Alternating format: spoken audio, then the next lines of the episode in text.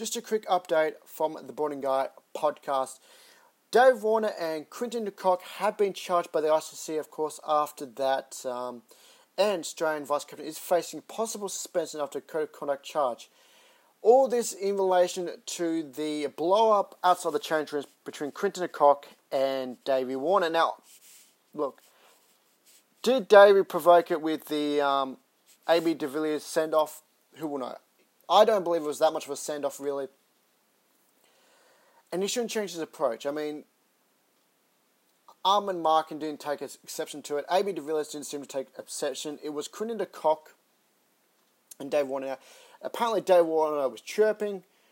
Uh, de Kock was chirping as well. And it's just, it blew up at tea time. And really, I don't mind sledging in the game of cricket. You need sledging in Test cricket. It makes it really exciting, but there is always lines, and there's lines in all sport, but particularly in cricket, which we always tend to say is the um, the gentleman's game.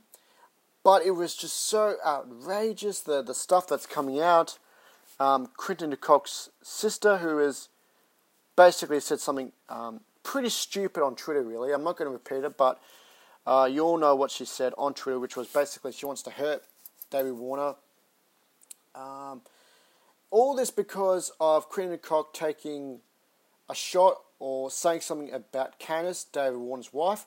And look, sledging at the best of times is okay when it's on field and all it is is about player pl- players playing.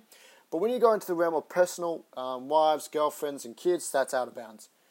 So Kock was ridiculously out of bounds when he spoke about Candice, and I don't blame David Warner for blowing up. I would have blown up if someone took a shot at my wife or girlfriend. So um, that it's just it's just ridiculous. Uh, as far as what I see, I think it's a fifteen thousand dollar fine because Nathan Lyon got fined as well for code of ethics based on dropping the ball on AB de Villiers.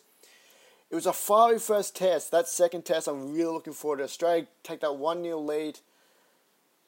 And unfortunately, I'm talking about sledging instead of talking about the game itself, which is ridiculous. Um, and really, the second test, we'll, we'll see if things will come down between David Warner and Quinton de Kock. I don't think they will. I think Quinton and David are, are fiery characters, and the, the, the sledging and the lying and the accusations are just going to get more and more over the top as we come into the second test. This is the Boarding Guy podcast, and you can hear us on TuneIn, Stitcher, iHeartRadio, um, Apple Music as well. We're on everything right now.